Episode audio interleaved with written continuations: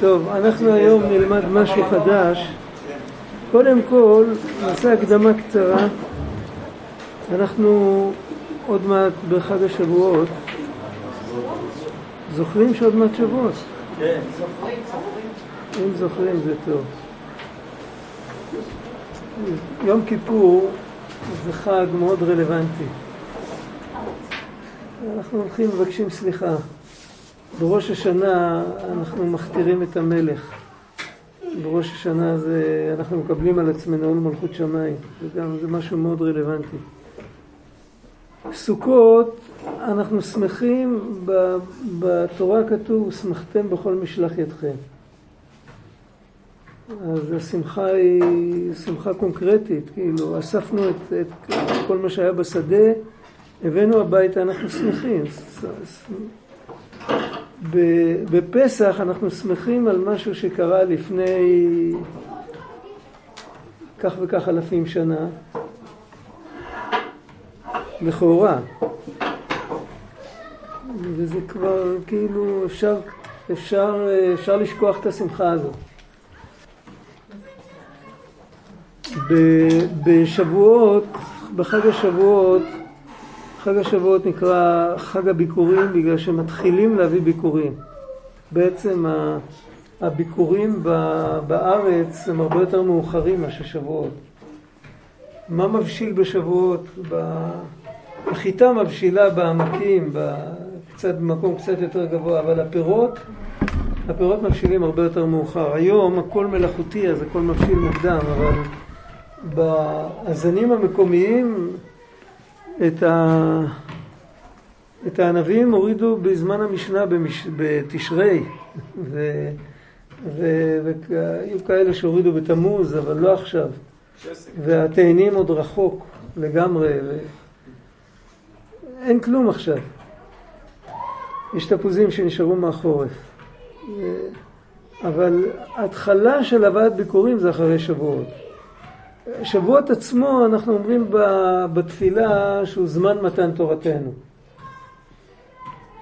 זמן מתן תורתנו זה, זה סיפור מלפני כך וכך אלפים שנה ואנחנו חוגגים אותו עד היום. אנחנו מדברים בשבועות על קבלת התורה. אבל את התורה קיבלנו כבר. יש לנו את כל התורה, קיבלנו אותה, אין לנו מה לקבל עוד פעם. מצד שני, לקבל את התורה צריך כל יום. יש בזה כמה, כמה אפשרויות. יש לקבל את התורה כל יום, יש אפשר לקבל את התורה כל רגע, אפשר לקבל את התורה פעם בהיסטוריה, ואפשר כל פעם לגלות עומק חדש בתורה ולהרחיב את האופקים. אני זוכר אה, סיפור, לא מהילדות שלי, מהילדות של ה... מהילדות של הילדות שלי. היום הילדה הזאת יש לה כבר ילדות גדולות. כבר, אה, היא הייתה ילדה קטנה והרדיו טרטר את ציון יוני הדרך. ושם יש שורה שננעץ לי קוץ בלב. וננעץ לי קוץ בלב. לא, לא, אה, זה קטע אחר של המילודיקה, לא משנה, אבל... וננעץ לי קוץ בלב, כן, סוף קטע. הקיצר, היא ילדה קטנה, הילדה הקטנה, אה, ממש קטנה, קטנה, לפני הגן, ממש, אה, והיא שומעת את ה... לא יודע, איזה גברת שרה שם, מי שר את זה? אני לא, לא בקיא בדברים האלה. אבא, לאישה הזאת נכנס קוץ בלב. ואז בחוויה שלה זה כאילו, בוא נלך לעזור לה. היא לא, היא הייתה, היא, כאילו האופק כזה, כאילו אם מדברים על זה, אז זה פה בשטח. זה שזה מהרדיו ושזה כאילו, ושזה מטאפורה בכלל, שזה בכלל לא... עכשיו, ילדה כזה, זה סיפור שהיה, אבל ילד כזה, כשהוא גודל, והוא נהיה בן 11, בן 10, הוא צוחק ביחד עם המבוגרים. כשהוא קטן הוא לא מבין למה המבוגרים צוחקים. יש כאן מישהו עם קוץ בלב וכואב לו ואתם צוחקים? מה קרה? קרה שבתוך מילים, כשיש לנו אופק מאוד קטן, מאוד צר, אז בתוך המילים אנחנו רואים את האופק שלנו. אנחנו לא רואים מעבר לאופק. ואם האופק שלנו קטן, אז אנחנו, אז זה כל העולם שלנו. ואנחנו יכולים להגיד שהעולם הוא ככה. ומאיפה אנחנו יודעים? אנחנו רואים, אין יותר ממה שאנחנו רואים. מה שאנחנו רואים זהו זה.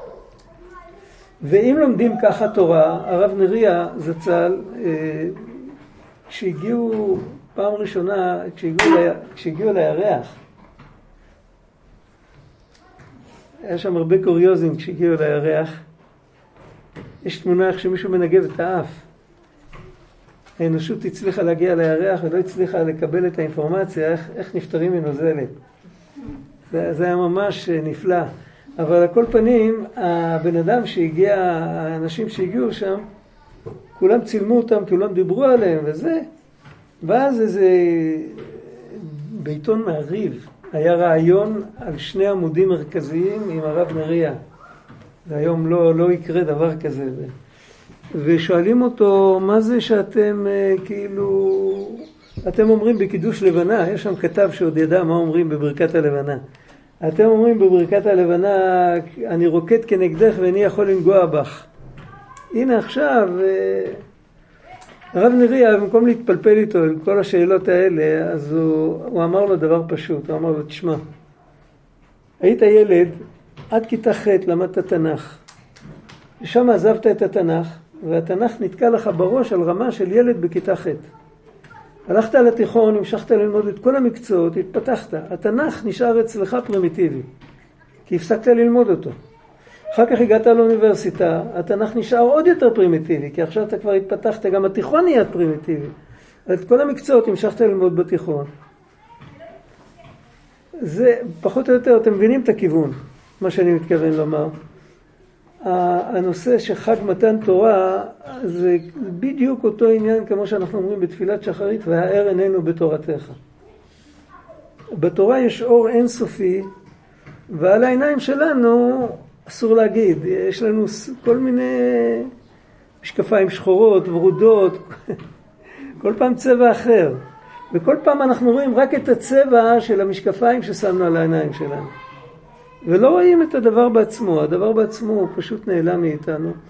ויש לנו אה, ראש השנה, כל חג הוא ראש השנה לעניין שלו. יש לנו ראש השנה לעניין הזה של, של התורה. של והאר עינינו בתורתך. בראש שנה, בשבועות, אפשר לקבל את הדבר הזה, אבל הוא ניתן לנו בצורה אופציונלית, כאופציה. זה כמו שאנחנו מקבלים משהו בדואר. יש איזה כוח בעולם שמכריח אותנו לפתוח את הדואר ולראות מה כתוב שם? אף אחד לא אומר לנו כלום. אתה רוצה תפתח, אתה לא רוצה אל תפתח, אתה רוצה תזרוק את זה ככה. אולי כתוב שם שתאריך האחרון לתשלום ואחר כך אתה צריך להוסיף ריבית. אם אתה רוצה, תזרוק את זה, תשלם את הריבית. מצידי, אף אחד לא מכריח אותי לפתוח. כל המתנות שאנחנו מקבלים זה בצורה כזאת. אנחנו מקבלים המון מתנות, הרבה פעמים עד סוף החיים שלנו אנחנו לא פותחים אותן. המתנה הזאת שמקבלים בחג השבועות, מקבלים כל שנה, מקבלים את המתנה של התורה, יש לנו סיכוי, אבל יש לנו סיכוי לחדור יותר פנימה, להבין יותר נכון, לתפוס אופק יותר רחב, להבין מה זה כולל, להבין את השפה. אף פעם לא נגיע עד הסוף, אבל תמיד אפשר להתקדם, בתנאי שנשקיע את הזמן. ולא צריך להשקיע את כל החיים. אבל איך אמרו חכמים, תקבע עיתים לתורה. בתנ"ך המילה לקבוע זה גם לקבוע, כמו לתקוע יתד, שזה לא יזוז, ויש עוד ביטוי בתנ"ך, במשלי יש, ב... כי השם יריב ריבם וקבע את קובעיהם נפש, שם מדובר על לגזול, זה לקבוע עובדה נגד החוק, לגזול. גזלן נקרא שהוא קובע. עכשיו לפי זה לפי הפירוש הזה, אז אה, לקבוע עיתים לתורה זה לגזול זמן ללמוד תורה. יש לבן אדם את הזמן שלו, לוקח לו, עושה לעצמו גוד טיים, ואז הוא גוזל מעצמו, הוא גוזל זמן, והוא אומר, לא, עכשיו אני, עכשיו אני, זה הזמן שקבעתי לי, בדרך כלל זה טוב אם לומדים עם עוד מישהו, לבד אה, אין לנו כוחות, לבד אנחנו נרדמים בדרך כלל, זה מציאות. לא כולם, אה, לא כולם יש להם את הריכוז ואת הכוח, אבל זה התורה שלנו, למה שלא נלמד אותה? לומדים את כל התורות שבעולם, את התורה שלנו אנחנו שוכחים. זה פשוט חבל. אז זה רק רציתי הערה קטנה על זה. עכשיו תראו, אנחנו בלי נדר, נלמד קצת ליקוטי מהר"ן. למדנו את הסיפורים, צריך ללמוד את התורות. עכשיו זה הזמן להתחיל ללמוד תורה. גם הסיפורים הם תורות. אה, אנחנו לא נלמד לפי סדר, אבל רציתי קודם כל קטע אחד בתור הקדמה, רק בשביל לראות... אה,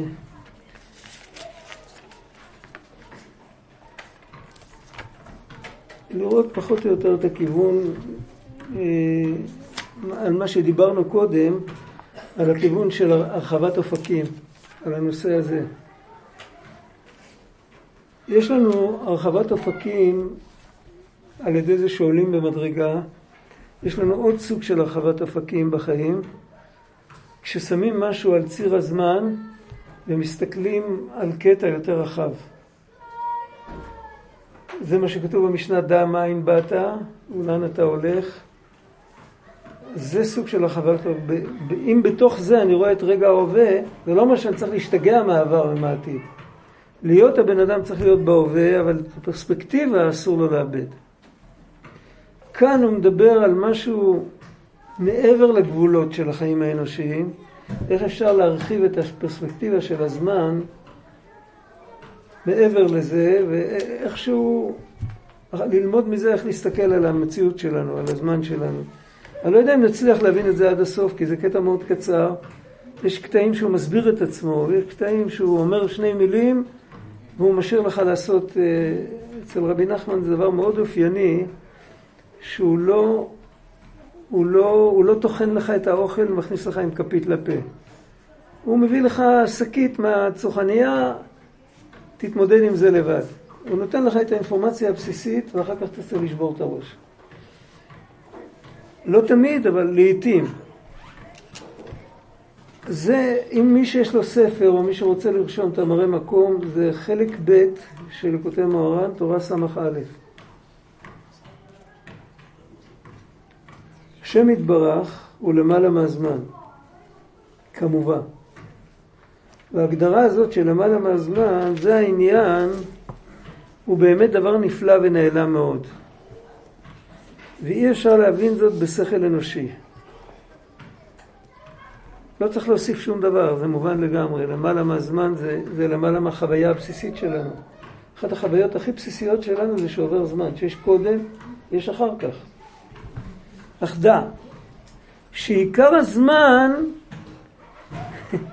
פה יש הפתעה, זה דיבור של מישהו עם פרספקטיבה יותר... עיקר הזמן הוא רק מחמת שאין מבינים.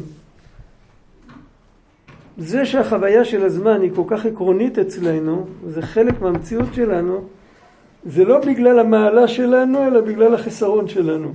יש משהו שאנחנו לא מבינים. אם היינו מבינים אותו, אז לא היינו, לא היינו, אה, איך אומרים, לא הייתה לנו את ההתניה של הזמן. דהיינו, מה פירוש לא מבינים? אנחנו מבינים המון דברים. ששכלנו קטן. זוכרים את הקוץ בלב? אנחנו כאלה. כי כל מה שהשכל גדול ביותר, הזמן נקטן ונתבטל ביותר. מה פירוש הזמן נקטן? קודם כל הוא גם, הוא נראה כמו פחות, אבל הוא גם משמעותי פחות, תכף נראה. כי בחלום, שאז השכל נסתלק ואין לו רק, רק כוח המדמה, מה שנשאר בחלום זה הדמיון, כוח, הכוח לדמיין, אבל השיפוט של השכל פותח סוגריים, ב, כאילו אפשר לחלום על, על העץ פה ממול שהוא מקבל ראש של בעל חי ושהוא מחזיק כינור ביד ומנגן איזה מנגינה. אפשר לחלום מה שרוצים, כן הגיוני, לא הגיוני, זה בכלל לא חשוב. הכל בסדר. השכל נסתלק ויש רק את הדמיון, אז אם נסתכל בחלום על המציאות של הזמן, מה נראה? אזי ברבע שעה יכולים לעבור כל השבעים שנה. כאשר נדמה בחלום שעובר והולך כמה וכמה זמנים בשעה מועטת מאוד, ואחר כך כשנתעוררים מהשינה, אז רואים שכל אלה הזמנים והשבעים שנה שעברו בחלום, הוא זמן מאוד מועט מאוד באמת. מי זוכר את עליזה בארץ החלומות? אה? ספר שלם. לפעמים בן אדם חולם חלום שרק לספר אותו לוקח חצי שעה. אם נרצה לעלות על, על הקרשים של הבמה ולהציג אותו, יכול להיות שייקח כמה שעות. ואת כל החלום הזה הוא חלם בשתי דקות. זאת אומרת שבשינה עובר עלינו עיוות של הזמן. ושימו לב, זה לא תורת היחסיות. זה לא, שמה לומדים על מדידת הזמן. פה מדובר על חוויית הזמן, זה סיפור אחר לגמרי. החוויה שלנו, איך שאנחנו מתייחסים לזמן, בחלום היא משתנית לחלוטין. בחלום אנחנו מספיקים הרבה יותר. מוכר? אחר כך כשנתעוררים מהשינה, אז רואים שכל אלו הזמנים והשבעים שנה שעברו בחלום, הוא זמן מועט מאוד באמת. אז מה עשינו עד עכשיו? ירדנו לעולם של החלום ועלינו. נכון, אבל לשם מה ירדנו? פעם דיברנו על... אה, היה תלמיד, רבי מיכאל מזלוטשוב, מוכר? מוכר בזכות הניגונים שלו, רבי מיכאל מזלוטשוב. זלוטשוב זה עיר בגליציה. כן. אה, הוא, הוא מוכר בזכות הניגונים שלו, נשארו ממנו ניגונים. ניגון אחד היה ניגון שהוא, שהוא כשהוא ניגן אותו, הוא, הוא יצא מהגוף, והוא לא חזר. הוא לא חזר. אנחנו קשורים אליו במשפחה. כן. אה, אז, אז התלמיד שלו, היה לו תלמיד גדול שקבור בצפת, שעלה לארץ, הוא כותב על... Uh, על חטאו של אדם הראשון, מה קרה שם. אז הוא נותן משל לבן מלך, לא בן מלך, סליחה, לבן מאומץ של מלך, שהאבא שלו מגדל אותו, במתחם שיש שם את הכל.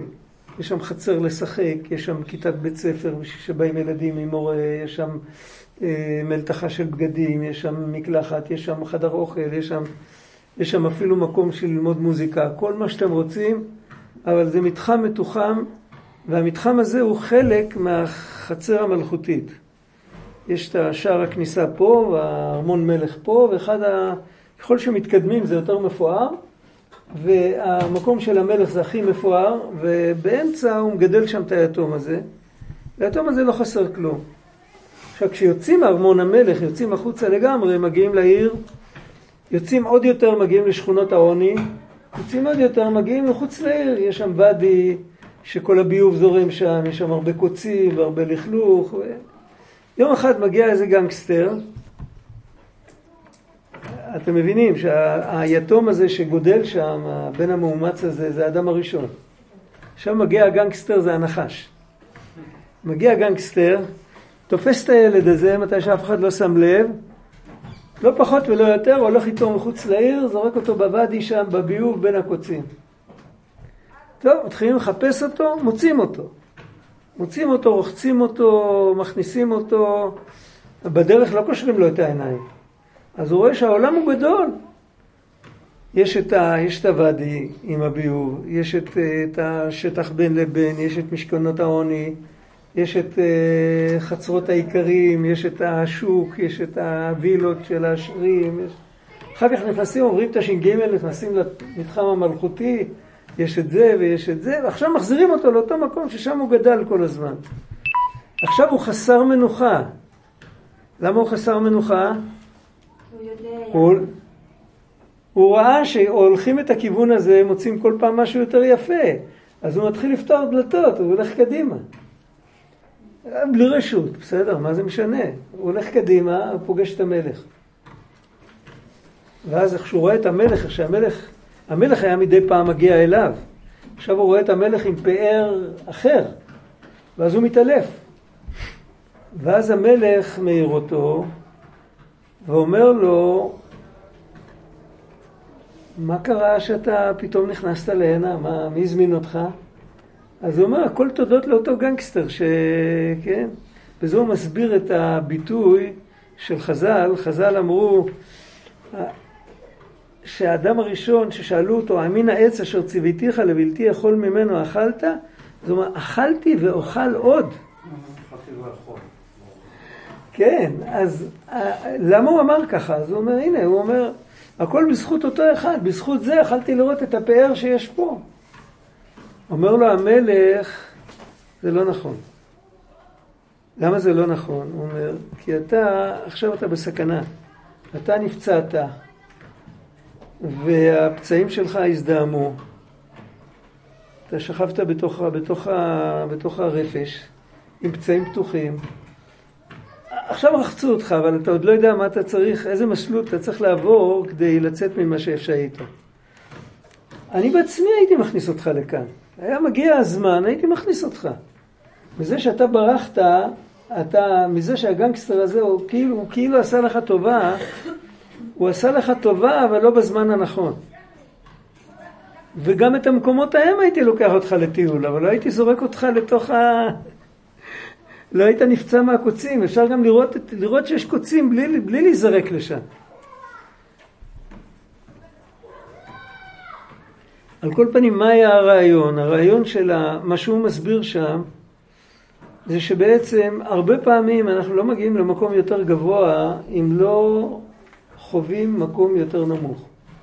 אם אנחנו סטטיים, אז אנחנו סטטיים, אנחנו לא מכירים שום דבר. אם לא היה לנו יצר הרע, תחשבו, תחשבו על יהדות בלי יצר הרע. יהודים, יהודים היו מקבלים תורה, לא היה יצר הרע. לא היה את כל הסיפורים של העגל, של חורבן הבית, של שנאת חינם, לא היה פוליטיקה בעולם. מה הבעיה עם יציבות כזאת? מה הבעיה? משעמם. לא, לא, לא, אין בעיה, אין בעיה. בעיה אין. מי אומר שיש בעיה? לא אף אחד לא אמר שיש בעיה. אני לא התכוונתי להגיד שיש בעיה. אני, אתם שמעתם שאמרתי שיש בזה בעיה? לא, אבל אמרת שצריך את היצר הרע. חכי, חכי, חכי. לא, אמרנו שבלי היצר רע לא יהיו הרבה דברים ש... לא, חכי, חכי. יש לי חבר שאומר, אני אמרתי לכם את זה לא מזמן, יש לי חבר שאומר שאם לא הפלסטינים, אנחנו היינו מדינה כמו פנמה. רפובליקת בננות כזאת, תחת השפעה של איזה מעצמה, גם עכשיו אנחנו תחת השפעה של מעצמה גדולה.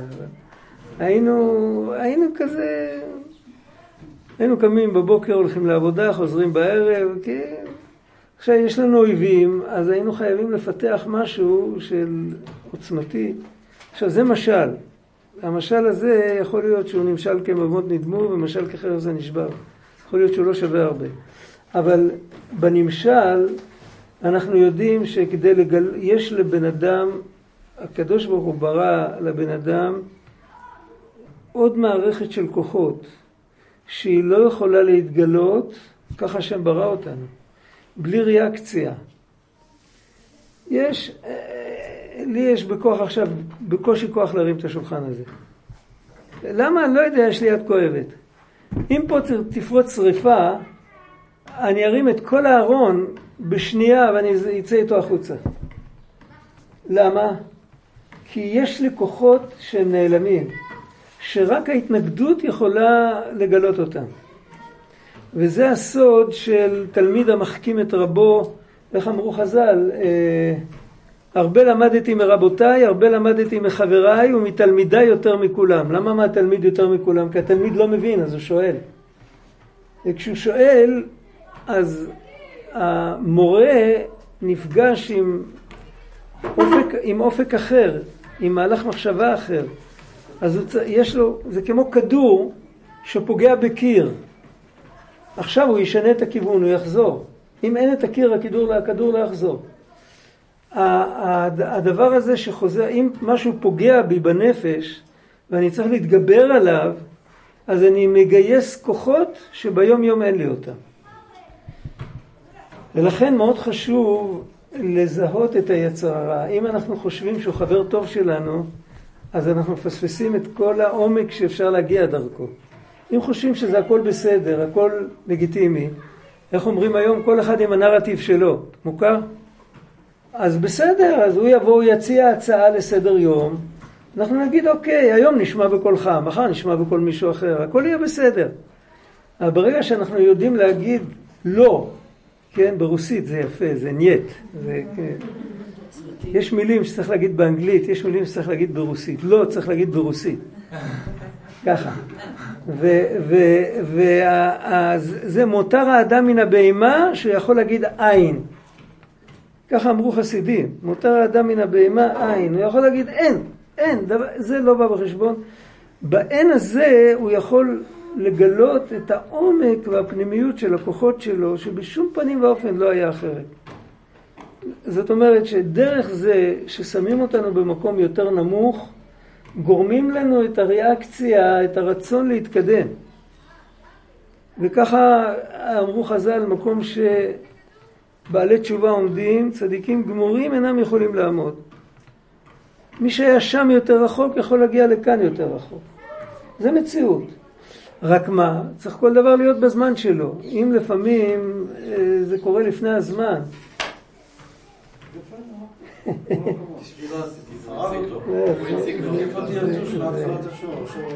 כשהופכים את הסדר של המילים זה הופך להיות ישות. אז זה בסדר, אז אפשר להרוג, את זה אפשר להרוג. וזה גם, ייסורים? זאת אומרת, מה שאתה מדבר... יישורים. לא, לא, הירידות האלה. כן. זה גם? כי מה, כן, לא כן, זה ייסורים, זה עכשיו. ייסורים. אוקיי, בסדר. עכשיו, אם זה לא בא בזמן, נגיד, יש, יש לפעמים שבן אדם צריך לצאת לעולם. כן, צריך לצאת לעולם. הוא, בעולם ידוע שהוא יפגוש כל מיני טיפוסים. ואז, אם הוא כבר עם עמוד שדרה, אז להפך, זה מחזק אותו. אבל אם זורקים אותו בתור ילד למקום כזה, זה, זה בדיוק מה, בסיפור הוא מספר על ילד. במשל שהוא נותן, איך קראו לו? אה, הבאר מים חיים, התלמיד של רבי מיכאל מזלוטשוב, שהוא נותן משל על אדם הראשון, הוא נותן משל מילד קטן שגודל בחצר המלך. אחרי זה הוא נותן עוד משל, לא ניכנס לזה, אבל על כל פנים, בכל המשלים, זה תמיד, פה הוא פשוט מוליך אותנו, לא בפועל, אלא בתיאוריה. הוא, מול, הוא מוריד אותנו למקום יותר נמוך כדי שנוכל להיפתח למקום יותר גבוה. הדבר הראשון, מה שהוא עושה לנו כאן, זה להזכיר לנו את החלומות שלנו. תזכור שחלמת בלילה, חלמת חלום מאוד מאוד מורכב וארוך, ו, ויכול להיות שכל הזמן שהעיניים שלך זזו, מוכר הדבר הזה. זה היה איזה חמש דקות כאלה. עכשיו, לפי זה, מזה אתה תוכל להבין את ההמשך. מה ההמשך? ההמשך הוא אחרי 120 שנה. זה דבר שהוא כרגע למעלה מההשגה שלנו.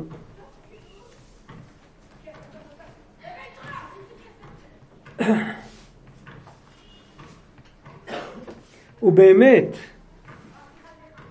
בשכל הגבוה למעלה משכלנו, גם מה שנחשב אצלנו ל-70 שנה ממש, הוא גם כן רק רבע שעה או פחות.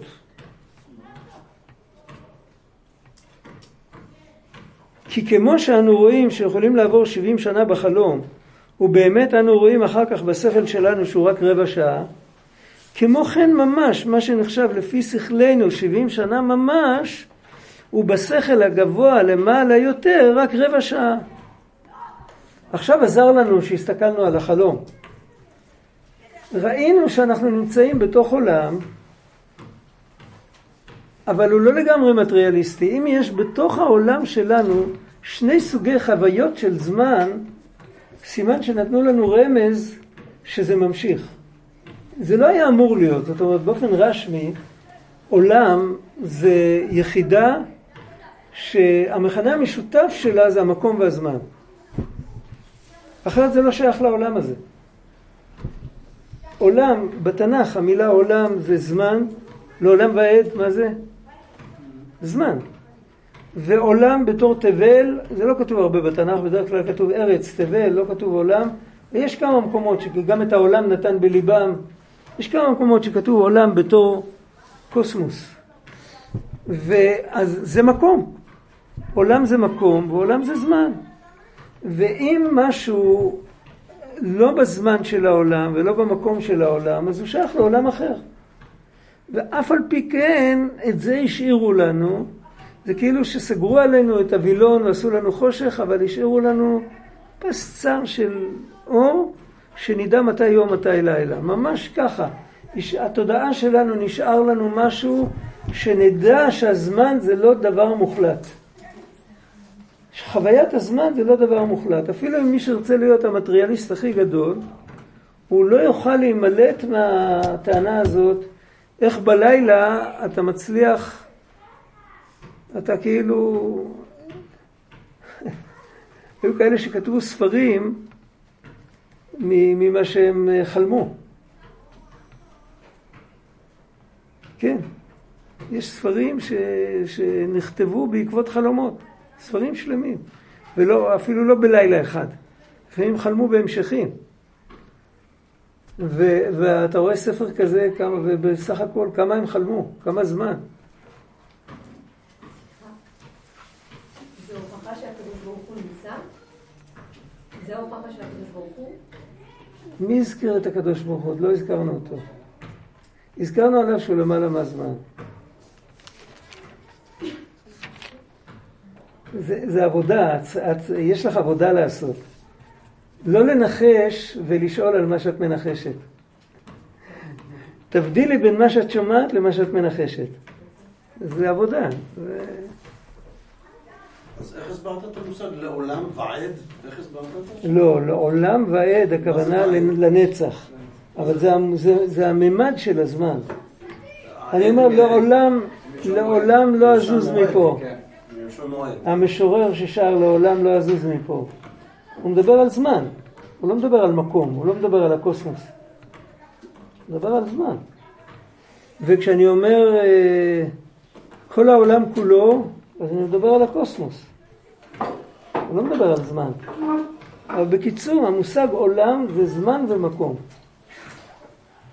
וכל עולם, אם אני מדבר, מה ההבדל נגיד בקבלה? יש עולם היצירה, עולם הבריאה. בכל עולם יש המון מדרגות. למה פתאום באיזה שלב מסוים אני מחליט שזה כבר עולם יותר גבוה? כי החוויה של המקום והחוויה של הזמן, מקום רוחני וזמן רוחני, בכל המדרגות של אותו עולם היא חוויה דומה. כשאתה עולה עולם אתה מחליף זמן ומקום. ובעולם שלנו, שהוא עולם אחד, שהוא חומרי וכל זה, לנו יש, למרבית הפלא, שתי דרגות של זמן. זמן אחד בערות וזמן שני בחלום.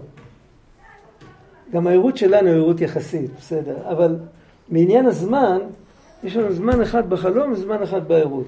זה פלא גדול, שיש בעולם אחד שתי חוויות של זמן. ולמה זה? השאירו לנו איזה פתח. שנדע שיש בכלל ריבוי עולמות. ועם זה מיד מתנגשים. מה זה, מה זה עולמות? אתם מדברים על עולמות. היו הרבה שכתבו על עולמות עליונים. הרבה יהודים כתבו וגויים כתבו וזה. היית שם? אף אחד לא חזר ואף אחד לא סיפר. מכירים את הדברים האלה? אז מה, על מה אתה מדבר? אז קודם כל, מה שעומד בבסיס של השאלה הזאת, זה ההחלטה, יש כאן החלטה, יש כאן אופק צר. יש כאן, אין דבר כזה. מוכר המשפט הזה? אין דבר כזה. דבר כזה אין. מאיפה אתה יודע שאין? איך אתה, איך אתה יכול לעגן את זה עם, עם איזה היגיון? אני לא יכול להוכיח לך שיש, אבל אתה גם לא יכול להוכיח שאין. תגיד שאתה לא יודע, אבל למה אתה, מאיפה אתה יודע שאין? תמיד אם בן אדם אומר על משהו, אני יודע שאין, זאת אומרת שהוא רואה את הכל, אתה יכול להגיד על החדר הזה שאין פה על הרצפה שטר של 200 שקל. אתה יכול פשוט להסתובב, ללכת בלטה בלטה, ולהגיד אולי מישהו דחף בתוך ספר, אבל על, הב... על הבלטות אין. אתה יכול להגיד, כי אתה רואה את כל החדר. אבל אתה לא יכול להגיד את זה על, אה, על מקום שאתה לא יכול לבדוק, כן? אבל כאן הוא לא מתייחס לזה, לא אתה, כאן הטענה היא עוד יותר, הטענה היא, אתה רואה את זה, לא רק שאתה לא רואה את זה, אתה רואה ואתה מתכחש. הנה אתה רואה עובדה, בתוך החיים שלנו יש שני עולמות. והראיה שיש שני מערכות של זמן. יש מערכת אחת של זמן רגילה, מה שאנחנו קוראים רגילה, ויש מערכת של זמן שהיא היא, היא בשינה והיא הרבה יותר מהירה והיא עובדת אחרת לגמרי. זו עובדה. שהיא תורת היחסות. לא, תורת היחסות זה מדידה של הזמן. זה סיפור אחר לגמרי. משתנה ככל ש... כן, ככל שהמהירות משתנה, אבל, אבל שם משתנה, המ... לא החוויה. כל המימד של זה. בחוויה בן אדם לתפור כפתור, ייקח לו אותו זמן, לא משנה על איזה רכב הוא, הוא, הוא יישב, באיזה מהירות ההוא ינוע. את מבינה אותי? אפילו אם הוא ינוע במהירות האור ולא יוכלו למדוד את, ה, את המהירות שלו בכלל, אבל לשבת שם ולתפור כפתור ייקח לי אותו זמן כמו פה. אבל פה אני אצליח לפתור מיליון כפתורים בלילה. זה ברור? זה זמן שונה. אתה נותן משקל מאוד גדול לזמן בחלום. לא נותן שום משקל. אולי זה בעצם עניין של הבנה אחרת. בסדר, יכול להיות, אבל על כל פנים, הנקודה היא שהחוויה, הוא, הוא לא מתייחס עכשיו לזמן עצמו. הוא לא מתייחס אובייקטיבית לשום דבר. התחושה של האדם, מה הוא עבר. התחושה של האדם היא שהוא חי בשני עולמות. יש uh, בתלמוד, בברכות, יש סיפור, דוד המלך, שהוא אמר ברכי נפשי את השם, כתוב שם שדוד המלך חי בחמישה עולמות, חמש עולמות, ובכל עולם הוא אמר ברכי נפשי את השם. הבן אדם שקורא דבר כזה, הוא לא מבין. עכשיו, לפי, ה... לפי ההקדמה הזאת אפשר להבין את זה. כאילו, גם בחיים שלנו הרבה פעמים אנחנו מסתכלים אחורנית, נסתכל אחורנית, איפה היינו לפני כך וכך זמן, אנחנו לפעמים אומרים, לא יודע, הייתי, הייתי כזה קטן. כן?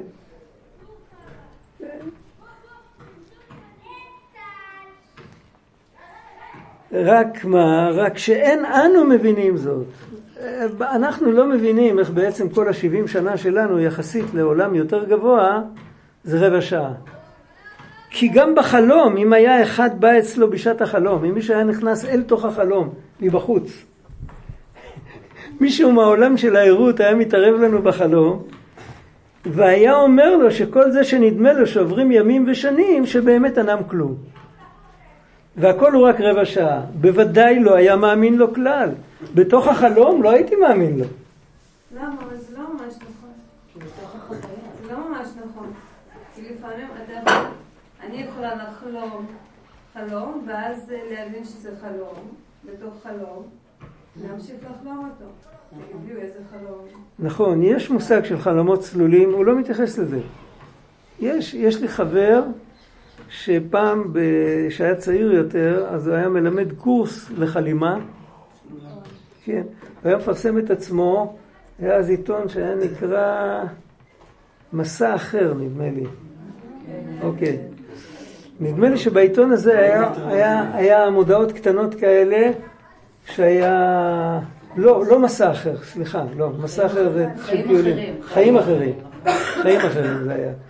היה, היה תמונה שלו, מודעה קטנטנה כזאת, ושם היה, לא זוכר אה, איך הוא קרא לעצמו אז, ו, והיה אפשר להירשם אצלו לקורסים, הוא ישב במרכז תל אביב, ואנשים המון באו וממש הרגישו טוב, זה גם היה סוג של טיפול.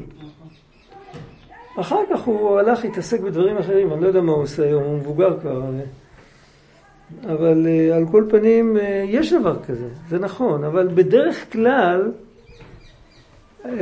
יש הרבה, יש לפעמים שבן אדם הוא על גבול. אתה עכשיו, אתה עכשיו אומר לנו שהשבעים שנה שלנו הם כמו חלום, אנחנו כן מאמינים לך.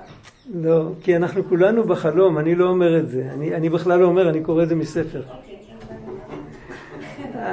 מדובר על עצם העובדה שאנחנו יכולים לקבל דבר כזה, זה בגלל שכבר קמנו מחלומות, וראינו שבחלום האמנו שזה זה, ואחר כך ראינו שזה לא, לכן אנחנו יכולים לקבל כאפשרות שזה ככה. זה ברור. גם בילדות, לפחות אצלי בילדות, ואני חושבת שאצל הרבה נשים, הזמן לא עבר. כאילו, עד שהגיע, הזמן לא עבר, וככל הרבה מבוגרים גודלת, טוענים את זה. ככל שאני גודלת, הזמן כאילו הרבה. מצטמצם. יש לי חבר מבוגר ממני קצת, הוא אומר, הוא לא יודע מה קורה לזמן שלו, הוא לא מספיק כלום. נכון, זה... אבל אני חושב שזה סוג של שחיקה. ככה נראה לי. אם נחזור ל... לשמוח, אז, אז, אז כן, כן, לשמוח ולהיות רגועים, אז נראה שאנחנו מספיקים. צריך לדבר על זה. אז אני לא רוצה להפסיק באמצע, אבל על כל פנים, למעשה, מה רבי נחמן עושה לנו כאן? אני רוצה שתבינו. הוא עושה לנו תרגיל בהרחבת אופקים. שיבואו אליי, אני לא בהרחבת אופקים? תרגיל בהרחבת אופקים, פשוט, זה מה שהוא עושה. אנחנו יכולים להרחיב את האופקים שלנו, וצריך להשתמש בדבר, בכל דבר, בתפילה, בתורה, תכף ניתן כמה דוגמאות. בחיים, בכל דבר, אנחנו יכולים להרחיב את האופקים. האופקים שלנו הם בדרך כלל מצומצמים. הם מותנים על ידי החברה ועל ידי התרבות שאנחנו חיים בה. יש דברים אפשריים ויש דברים לא אפשריים, ויש... אה, ילד קטן, הרבי מפסצנה כותב, ילד קטן חולם בחלומות שלו, הוא פורס כנפיים והוא עף. וכשהוא מבוגר הוא אפילו בחלום מפסיק לחלום חלומות כאלה. הוא כותב שיש לכל בן אדם צנזור פנימי שמצנזר, הוא יושב מתחת להכרה שלו, הוא לא מרשה להעלות על הצג דברים שלא מקובלים ב... כן. כמו שאומרים, ב... ב... פוחד שיגידו שהוא משוגע. אפילו זה סך הכל בחלום ואף אחד לא רואה ואף אחד לא שומע.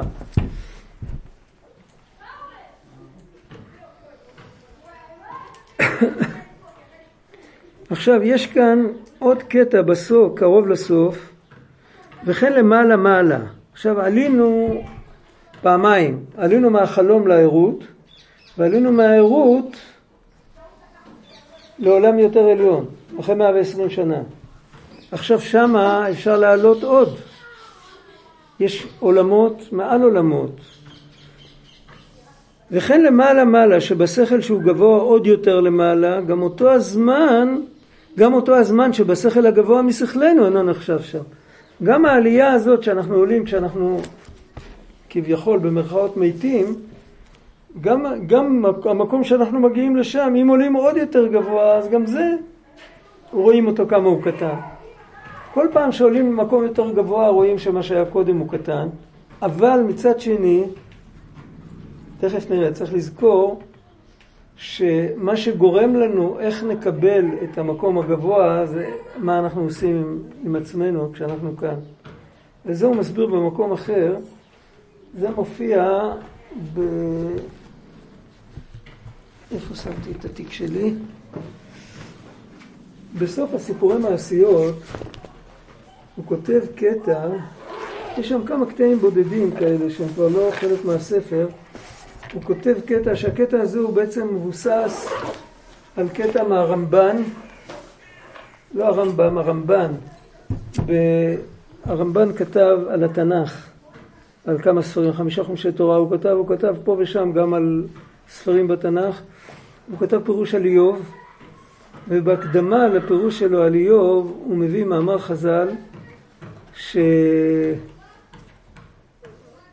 שייסורי איוב הם היו שנה אחת. כי בעצם על האיסורים יש רק פרק אחד, כל היתר זה ויכוחים. אם יש השגחה פרטית, או שהכל זה... אה, הכל מגיע מהכוכבים, אז היו לו חברים, אה, הוא רצה להיות אסטרולוג, כאילו, הוא רצה לכפור בהשגחה פרטית וזה. מתווכחים שם, כל זה פילוסופיה, איוב זה פילוסופיה.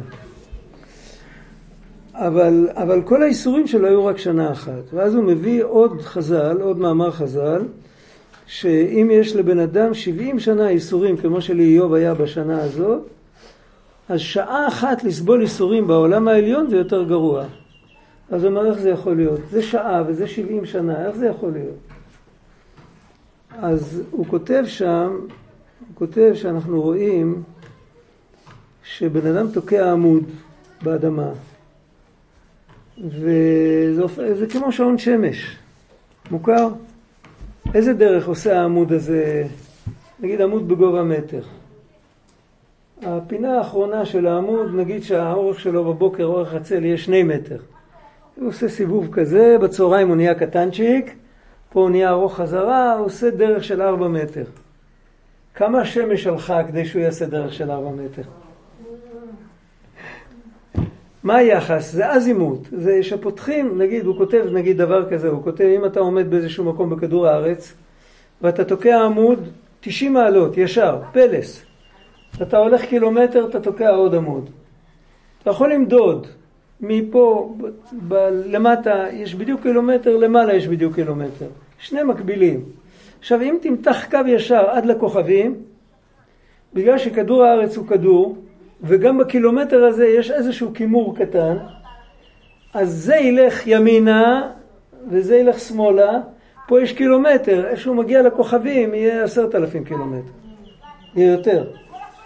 זאת אומרת שכל דבר, כשהוא, כל דבר שהוא קטן, כשהוא מתקדם והופך להיות גבוה יותר, רחוק יותר, אז הוא גדל.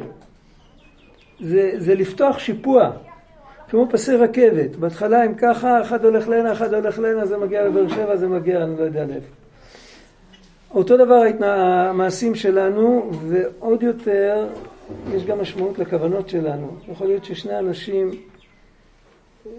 ככה רבנו אומר, ורבנו אומר אפילו אם מגיעים לעולם העליון ויש השגות וכל זה, אז גם כן יש הבדל עם איזה לב הבן אדם עשה את המעשים שלו כשהיה פה, שני אנשים עושים את אותו דבר, אחד עושה את זה עם, עם כוונה טהורה, ואחד עושה את זה בגלל איזה מניפולציה.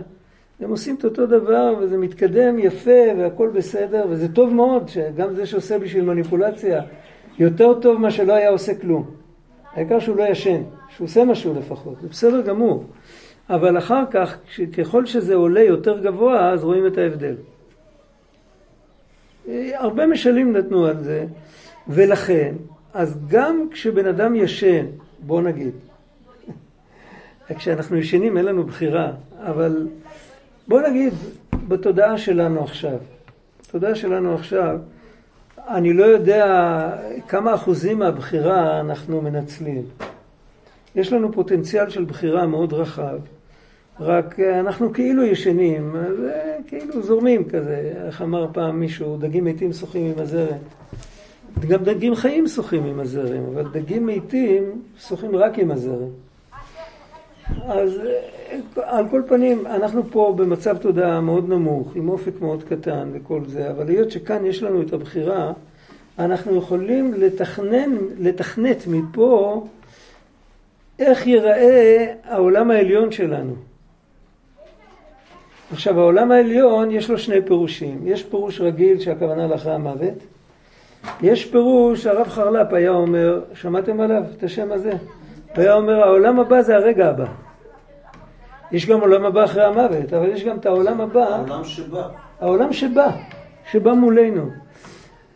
איך שהבן אדם, זאת אומרת ככה, אם אפשר לקחת את כל הדיבור הארוך הזה שלמדנו היום למקום לא טוב. בן אדם יגיד, תראו, כל החיים שלנו זה רק רבע שעה, אז מה אנחנו שווים? ואם אנחנו לא שווים כלום, אז מה זה משנה בכלל מה קורה לנו? מה זה משנה מה אנחנו עושים? זה, זה לא נכון. ולמה? כי הבן אדם הזה הוא בעצם, הוא, הוא נעלב. הוא היה רוצה להיות במקום הכי טוב, עד עכשיו הוא חושב שהוא במקום הכי טוב, הוא חשב. עכשיו פתאום הסבירו לו כמה הוא קטן, אז זה פגע בו אישית, והוא לא מבין שגם לדברים קטנים יש משמעות. אה, הסיפור עם דוד המלך, עם העכביש, עם קורא עכביש, שבסוף העכביש בא והרג לו קורא עכביש על המערה ולא מצאו אותו. או על זה שהוא מסתכל על משוגעים, והוא אמר, ריבונו של עולם, בן אדם הולך בשוק וקורע את בגדיו, והתינוקות צוחקים ממנו. בשביל מה בראת את התופעה הזאת? ואז הקדוש ברוך הוא אמר לו, חייך שתצטרך לזה. ואז הוא מגיע לאחיש מלך גת, והוא מוריד את רירו ו- ו- ועושה שטויות, ואז uh, הוא אומר, חסר משוגעים אני? זה סיפור בתנ"ך. והוא שולח אותו מעל פניו, והוא לא מזיק, לא פוגע בו. אז זאת אומרת שגם לדברים קטנים וטיפשיים, גם לחיים בכדור הארץ, במודעות שלנו, לא בן אדם שיש יחידי סגולה שהם הצליחו להתפתח ובאמת הם, אה, הם אנשים באמת, אה, ש, איך אומרים, הוציאו את עצמם מהכוח אל הפועל בצורה הכי טובה. זה יחידי סגולה, אבל אנחנו, אנחנו לא במקום הזה. אבל יש מקום, כמו שיש מקום לחיפושיות. תחשבו על עולם שאין בו חיפושיות. קודם דיברתי על עולם בלי זה. עולם בלי חיפושיות זה עולם גרוע מבחינה אקולוגית. וכנ"ל עולם בלי שלשולים וכל כיוצא בזה, ויש עוד כל מיני דברים שאנחנו לא יודעים, אה, אנחנו אף פעם לא יודעים עד הסוף אה, מה המקום של כל דבר בבריאה. כן, אה, אני לא רוצה להאריך בזה, אבל אפילו דברים שנראים לנו שליליים לחלוטין, יש לכל דבר את התפקיד שלו. כל השאלה שלנו זה אם אנחנו מוכנים להתייחס לעצמנו כאל דבר חיובי. אלוקים ברא אותו והוא החליט לברוא אותו קטן וטיפש. So what? אבל יש מקום לדבר הזה. אם אנחנו נעשה את העבודה שלנו לפי איך שאנחנו יכולים עכשיו ולא נרצה לקפוץ מעבר לעצמנו, אז אנחנו יכולים להתרחב. זה כל המושג הזה, התורה שלמדנו, זה מראה את הסולם מוצב ארצה וראשו מגיע השמיים. תלמידה בעל שם טוב אמרו שהאדם זה הסולם. בזוהר כתוב שהתפילה זה הסולם. תלמידה בעל שם טוב אמרו, יכול להיות שהבעל שם טוב בעצמו אמר את זה, שכל אדם הוא הסולם שמוצב ארצה וראשו מגיע השמיים. תלוי איפה הוא ממקם את עצמו. יש לנו אפשרות לנדוד. מה? מה שמעניין אותי פה, מה שאתה אומר, איזה עבודה הוא מציע? תכף הרי נראה, מה הוא מציע? שאני תכף נראה, תכף נראה. אראה כמה אני... כמה- לא, לא, לא, לא, תכף, תכף, תכף נדבר על זה. הנה. תכף נדבר על זה. אני הלכתי להגיד את זה. הלכתי עכשיו לענות על מה שאתה שואל. אה, בוא נסתכל על בצל. בצל, בצל עשוי משכבות. בפנים היינו מצפים, כשמורידים, הרי כל הבצל זה קליפות. היינו מצפים להוריד ולקלף ולקלף ולקלף, למצוא בסוף איזה גרעין. הגרעינים של הבצל הם לא, הם גודלים על עמוד תפרחת, הבצל מתרוקן והכוח נכנס לגרעינים. אבל בבצל אין כלום, אתה מוריד את הכל, אתה מוצא עין. אתה מוצא שום דבר. אבל כדי להגיע לעין הזה, אתה צריך להוריד עוד קליפה ועוד קליפה. עכשיו, לא יישאר בצל. אם נסתכל על האדם כעל בצל, לא בצל שהולכים לקלף אותו, בצל שלם, אף אחד לא הולך לנגוע בו, הוא יישאר שלם. אבל אם אנחנו נשאל את עצמנו, ניקח איזה היפותטית, נצייר לעצמנו אדם, נשאל את עצמנו באיזה רובד של האישיות שלו הוא נמצא, איפה הוא גר, איפה הכתובת שלו. יש רובדים שהם כמו הקליפה החומה של הבצל, שצריך לזרוק אותה. יש רובדים שהם אכילים, שהם כמו הקליפות הפנימיות, אבל הן מסודרות כמו קליפות. ככל שהבן אדם חי יותר ברובד הפנימי, הוא יותר מוגן, הוא יותר קרוב לאמת. האמת היא ההתמסרות המוחלטת לאינסוף. בשביל זה באמת בפנים בפנים רואים את העין, רואים כלום. האני? זה אותם אותיות. האני האמיתי זה הוא לבדו ואין זולתו. הוא האני. ואנחנו, או שאנחנו חלק מהאני הזה, או שאנחנו מתכחשים לאני הזה. ככל שאנחנו יותר בפנים, אנחנו יותר דבוקים באני האמיתי.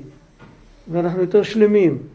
עכשיו, מה העבודה פה? העבודה פה זה קודם כל, דבר ראשון, אם אפשר, זה די קשה בעולם שלנו.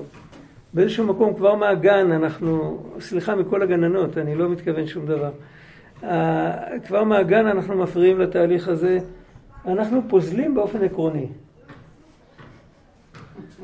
מה פירוש פוזלים? אנחנו תמיד מסתכלים הצידה איך הדברים שלנו עשו רושם.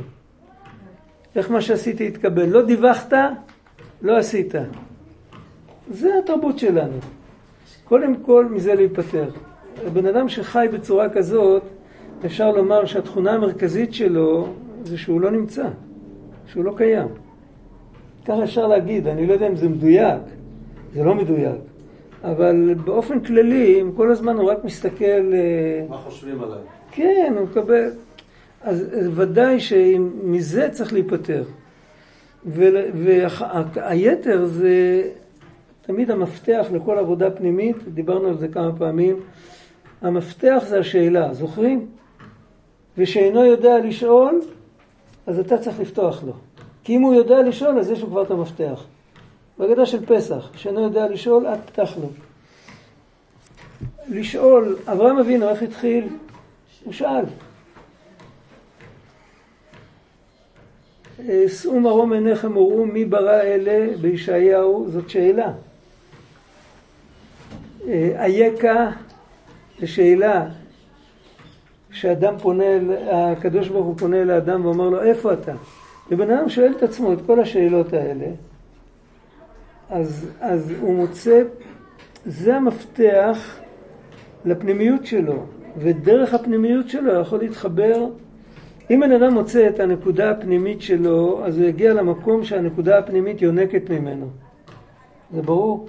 עכשיו, לנו, ליהודים, נתנו, אני לא רוצה להגיד את המילה קיצור דרך, זה לא יפה, אבל נתנו לנו תורה שמקלה עלינו הרבה, כי יש לנו הרבה יותר מה לשאול. בכל דבר שאנחנו לומדים, אנחנו יכולים תמיד לשאול מה זה אומר לי. הרבה פעמים אנחנו לומדים על דברים שהם ממש... אה, כתוב בתורה שאלוקים ברא את הכוכבים ביום הרביעי של הבריאה. מה זה אומר לי הדבר הזה? אם בן אדם לא שואל מה זה אומר לו, אז הוא יכול ללמוד את זה כל שנה, הוא מגיע פרשת בראשית, הוא קורא את זה. זה הוא יודע מזה כמו שזה יודע ממנו, זה כאילו, לא נפגש עם זה. אבל יש שם איזו שורה כזאת. אם בן אדם שואל שאלות, אז, אז באיזשהו מקום הוא יתחיל לחפש, וכשהוא יתחיל לחפש הוא ימצא, וכשהוא ימצא בסוף הוא יראה שזה מדבר אליו. יש כאלה אה, מי שמכיר את הפירוש על התורה של הרב הירש זצ"ל, הרב הירש, מוכר? הספר הזה הוא כל כך מקסים בגלל שהוא נכתב כתשובות על שאלות.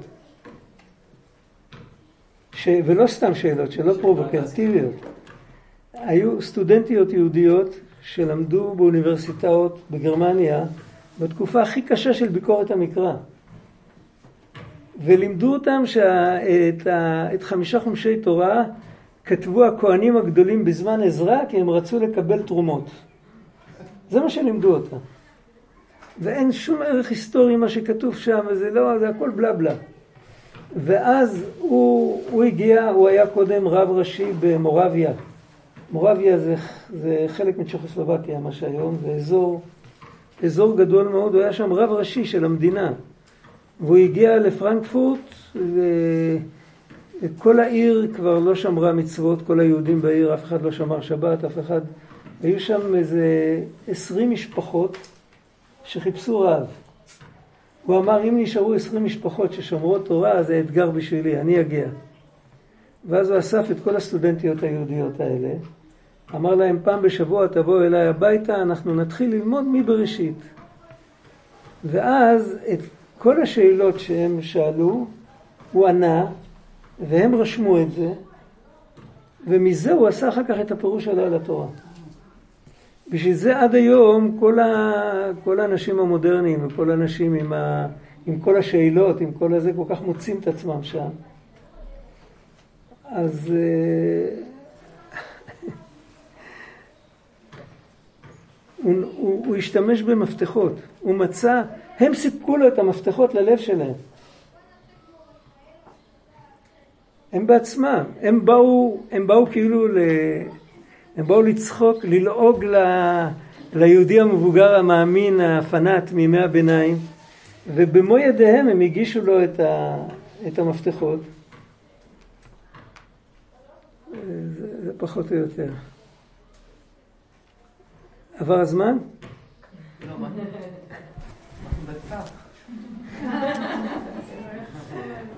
טוב, אני מצטער. אבל זהו, אז פחות או יותר, מישהו רוצה להביא ספר, יבורך.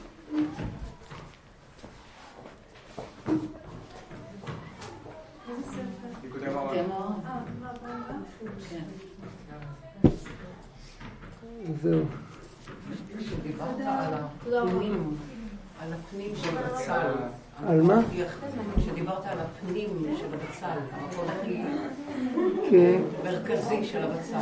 כן, הרי זה לא היה ככה, לא היו לו כל החשיפות האלה. נכון.